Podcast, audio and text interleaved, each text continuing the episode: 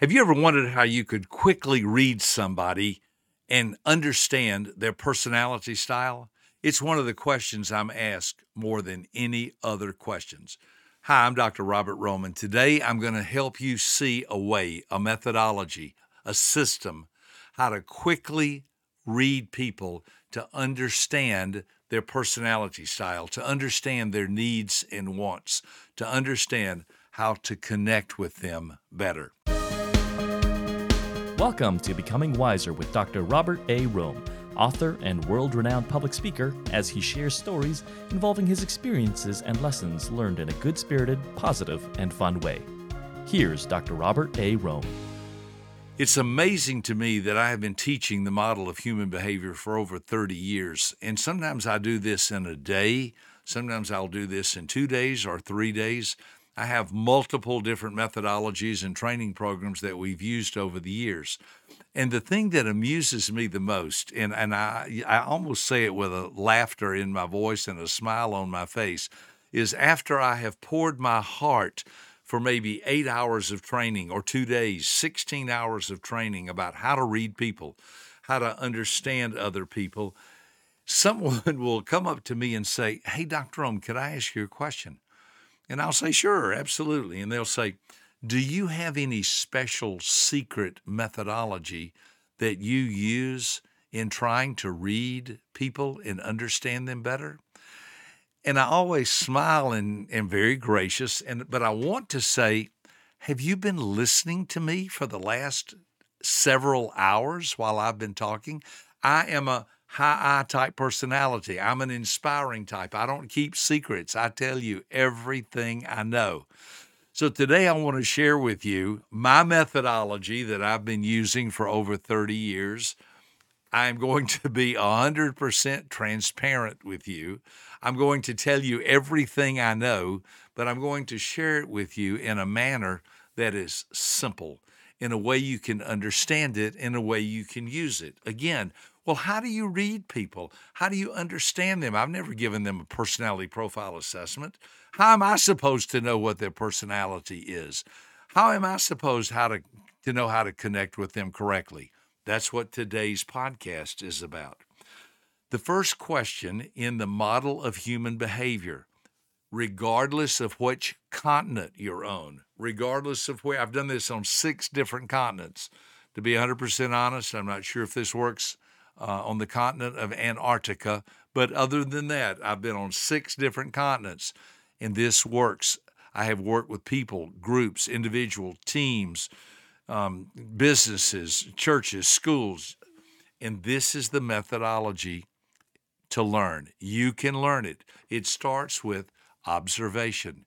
Observation, observation means you open your eyes and you look at something. I have a friend who's a pathologist. I asked him, he let me do an autopsy with him one day. You, you haven't lived till you do an autopsy.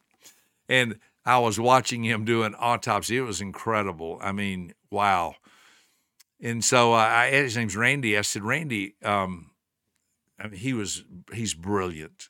He was taking this uh, cadaver apart to see it was in the state of Texas. In the state of Texas, if you die in the doctor's office, by law, you're required to do an autopsy to see why the person died. He was a 31 year old white male, and he had had an infarction. I said, What is that, Randy? He said, Infarction means his brain exploded. And I said, Well, what happened? He said, Well, he was on high blood pressure medication and he decided he wanted to quit taking it. And you can't just stop taking high blood pressure medication. You can get weaned off of it if your diet and every health gets better, but you can't suddenly stop. And so he said he suddenly stopped and he was at a bad headache. He went to the doctor and he died in his office.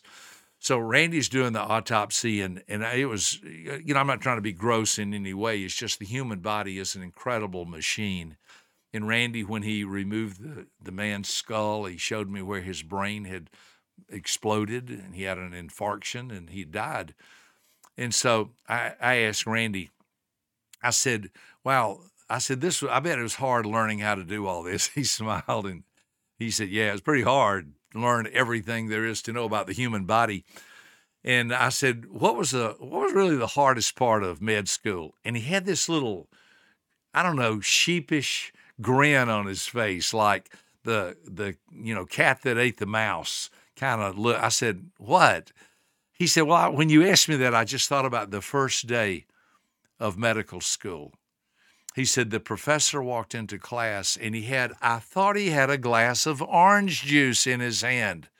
He walked in, he looked at all us, he's all of us students. He said we were sitting there kind of nervous we were looking around at med school. Everybody looked at each other, knowing we all graduated at the top of our class with majors in physics or biology or chemistry. And so the professor walks in. He holds this glass of, I thought it was orange juice. He, he held it up and he said, Ladies and gentlemen, this is a glass of urine. And then he, then he reached down and he stuck his fingers in the urine and then he put them on his lips and he licked his finger. And he looked at all of Randy said he looked at all of us and said, "If you don't do what I just did, I will fail you, and your medical career will end today." Randy said, "I thought I sat there and I thought to myself, is this legal? Can he make us do that?" But he said I wasn't about to challenge him. You know, he's a professor and I'm in medical school. So he said, one by one, we all stuck our fingers down in the urine and we tasted it. He said, I thought to myself, I don't even know whose urine this is. He said, All I remember was it was warm and salty. See, when he finished, he came back to the front of the room and then he held the glass of urine up and he said, Ladies and gentlemen, I want to ask y'all a question. Did any of you know, did any of you happen to notice I stuck my third finger down in the glass of urine, but I put my index finger on my tongue? Randy said, we all just sat there like, oh no. That's why he said, if you don't do what I do, I'll fail you. He had not touched the urine with his index finger, he touched it with his middle finger. And then he licked his index finger, his first finger, on his tongue and said, You have to do what I do. And Randy said, Every one of us had tasted the urine. And then he looked at us and he said, I didn't taste the urine. All I, all I did was say, I want you to do what I just did or I will fail you. And then he looked at us in med school and said, You just learned the most important lesson you will ever learn about being a good physician. Pay attention to what you're doing. Randy said, It was the most important lesson I learned in all of medical school. Pay attention. If you don't pay attention to your patient, you may misdiagnose them. You may give them the wrong medication. You may get their blood type wrong. There's a thousand and one things that can go wrong. Be present, pay attention, be focused. The reason I tell you that story is Randy said it taught me to observe my patients. Observe means I'm looking at my patient and I'm thinking about what's going on here. Okay, that's the first step in reading people. Observe them. Are they more outgoing or are they more reserved? This is where it all begins. Are they more outgoing or are they more reserved? That's the first step. That's the first stop. That's what you try to read. I think most of you can listen to me and pretty much tell I'm more outgoing. I don't have to fake this. I don't have to try to do this. I have to constantly say to myself, slow down. You're going too fast. Ease up a little bit. You're pushing too hard. I am more of an outgoing person. That doesn't mean I'm right or wrong or good or bad. It means that's my motor. Run, run. That's the way I'm wired. Outgoing people, their motor is a little faster. Those who are reserved, their motor is a little slower. Mm, mm. If they get excited, Mm-hmm. They take things easy. They are slower paced. This is your motor. If you are slower paced, you have to work at getting a little bit faster at times. And if you're outgoing, you have to work at slowing down the pace. So again, outgoing, faster pace, reserved, slower paced. Now listen carefully. This is where the payoff comes. If you want to connect with people, read that, observe that. And if they're more outgoing, talk a little louder and talk a little faster, and you will connect with them better. If they're more reserved, talk a little softer and talk a little slower. That will resonate with them. Someone once rightly said, You don't get a second chance to make a good first impression. Well, if you watch somebody and you can tell how they are wired by their motor, are they more outgoing or are they more reserved? Mirror that and do what they're doing, and it connects and resonates with them. Again, outgoing people talk a little louder, talk a little faster. Reserved types talk a little softer, talk a little slower. So that's what you learn to read. You're looking for that. Have you ever noticed that when you're looking for your car keys, you find them? How does that work? Well, I was looking for them. That's called observation. That's what Randy learned in medical school. Pay attention, open your eyes, see their pace. Number two, and there are only two of these. Isn't that great? You're going to learn two things today that you can use the rest of your life. The second one, the second idea when it comes to reading people has to do with their priority. Is their priority to be more task oriented or more people oriented? A task oriented individual thinks in terms of things, check it off, make a list, be efficient. What time is it? How long does it last? What time does it start? Do you have reservation numbers? Do you have a confirmation number? D- did you make sure? Did you go over this again to make sure it's correct? That's the task side of life, and it's very important. The right side of life, we call that, is the people side. And this is a left side and a right side. The left side is the thinking side, that's the task side. The right side of life is the feeling side, it's the people side, it's relationships, caring and sharing, interacting, loving, being kind, being patient, smiling, saying, How are you feeling today? It's so good to see you. So you start looking for those, and here's how you can look for those. We call these our priority because a people oriented person likes to talk in terms of and in attitudes towards building relationships, caring, interacting, listening, having a heart. The left side, the task side of life, has more to do with details data, information. It's more of the thinking side of life. They're very, very different. So now, if you have a circle, if you have a piece of paper, or even in your mind, all you have to do is put these two circles together. The first circle, you draw a circle and a line across the middle, horizontally across the middle. The top half's outgoing, the bottom half's reserved. But then the second part that we're on now, draw a line straight down the middle of the page. The left side is the task side, and the right side is the people side. Now we have four quadrants. But when we are on the left side or the right side, regardless of which side you're on, we call this our compass. What does a compass do? It points you or helps you to go in the right direction. I enjoyed listening to you say the word almost with me. Direction, you, you have everybody has a direction finder. And the direction finder means this is what I'm really interested in. Now, me personally, I'm really interested in making sure that people are loved and cared for and helped. But I also am interested in that people do things correctly and follow the rules and the regulations and procedures to get good results and to have a good life and to deal with things financially in a way that makes a lot of sense. I am more right sided, people oriented, than left sided. However, I have learned painfully left side is very, very important because the left side has to do with getting the job done. I have come up with the definition of life. In this life, if you want to know how do I live life successfully, I'll tell you be good to people and get things done. Did you notice what I just did? I included the right side, be good to people and the left side and get things done. We call that your priority. We call that your compass. Your compass, be good to people and get things done. Now, in those four quadrants, we also add four letters.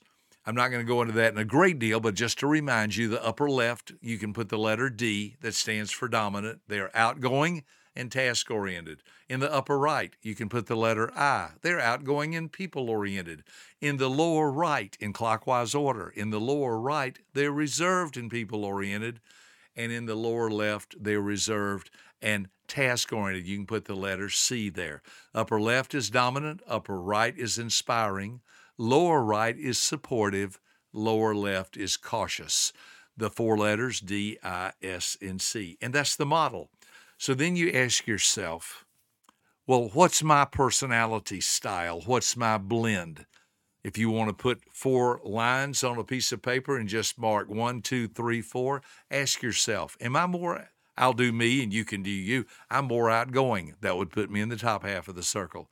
I'm more people oriented. That would put me in the I area. So by number one, I'd put the letter I. Then I ask myself, well, what do I think I am second? Where do I where's my second trait that I usually use a lot? For me, it's the letter D. So I'd write the letter D by number two. Then skip number three for now and go to number four and ask yourself, where do I struggle the most? Do I struggle the most with being firm and dominant? Do I struggle the most with most with being outgoing and energetic and enthusiastic? Do I struggle the most with being kind and patient and loving and gentle with people? Or for me, do I struggle the most with details, data, facts, information, making sure things are correct? So I'd put that by number four. For me, it would be the letter C. And then the only one that's left is the letter S. And so my blend would be I, D, S, C. Everybody has a unique blend. Now, we want you to understand your personality, and here's why. You'll have a better life if you understand how you are wired. Are you ready for this? You'll have an even better life if you understand how other people are wired. The reason I like the DISC model is it helps you to understand yourself, but it also helps you to understand others. There are a lot of other good methodologies out there. There are a lot of other good personality profile assessments. I'm often asked about the Myers Briggs type indicator, the MBTI. And I, I, know people who are professionally trained, and they would be the first to tell you Myers Briggs is not designed by its construct to teach you to read other people. It's designed to help you to understand yourself, but not read people. The reason I, and I've studied all of these, the reason I like DISC, I'm simple minded and I like something I can use that's quickly understood, duplicatable, and transferable. It helps me to understand how I'm wired and in just a few minutes, he can help me to understand how you're wired. Now, one other bonus, and then we're finished for today. If you can't read anybody and you don't know how to do this, are you ready? I'm going to give you the secret to life. Ask them. That's right. Ask them. Say, do you think you're more outgoing or more reserved? They might say, oh, I don't know. I have some of both of those traits. Look at them and say, that's true. We all do. Which way do you think you lean most of the time? And let them tell you. And then say, Do you think you're more task oriented or people oriented? And they'll say, Oh, I have some of both of those too. I, I, so do I. And he, matter, matter of fact, here's one of the methodologies that I've used. Ask somebody after dinner, you know, well, how'd you like dinner? What'd you think about it? How'd you feel about it? And listen to see what they say if they go to a movie with them and after the movie's over say what'd you feel about it? How'd you, what'd you think about it? And you say it very quickly giving them the feeling words from the right side and the thinking words from the left side and listen to what they say. Usually a task oriented person will start with well you know what i thought or a people oriented person well you know i felt i've had people tell me one little tip like that has changed my whole sales technique because it helps me to understand which way the person is coming from. Right sided, feeling oriented person need to feel good about what they're doing. Left sided, task oriented individuals need to think accurately. This methodology is simple enough to understand and practical enough to apply. Now, here's your homework assignment start practicing this. You say, Well, I don't know how to do this. There was a time you didn't know how to ride a bicycle, roller skate, or water ski, but you know now. You know why? Because you practiced, you fell down, you made a mistake, and you learned how to do it. That's the way I've done it. That's the way I've taught it for over 30 years. We have millions of people all over the world who have learned how to use this to have a better marriage, a better life, better family relations, better business, all because they start with two simple methodologies outgoing, reserve, task, and people. Practice it, try it, and you'll see the difference it makes in your everyday life. I'm Dr. Robert Rohm. I've enjoyed our time together. I hope this has been helpful, and I look forward to our next time together. Thank you so much. For more information about this podcast, please visit www.becomingwiserpodcast.com.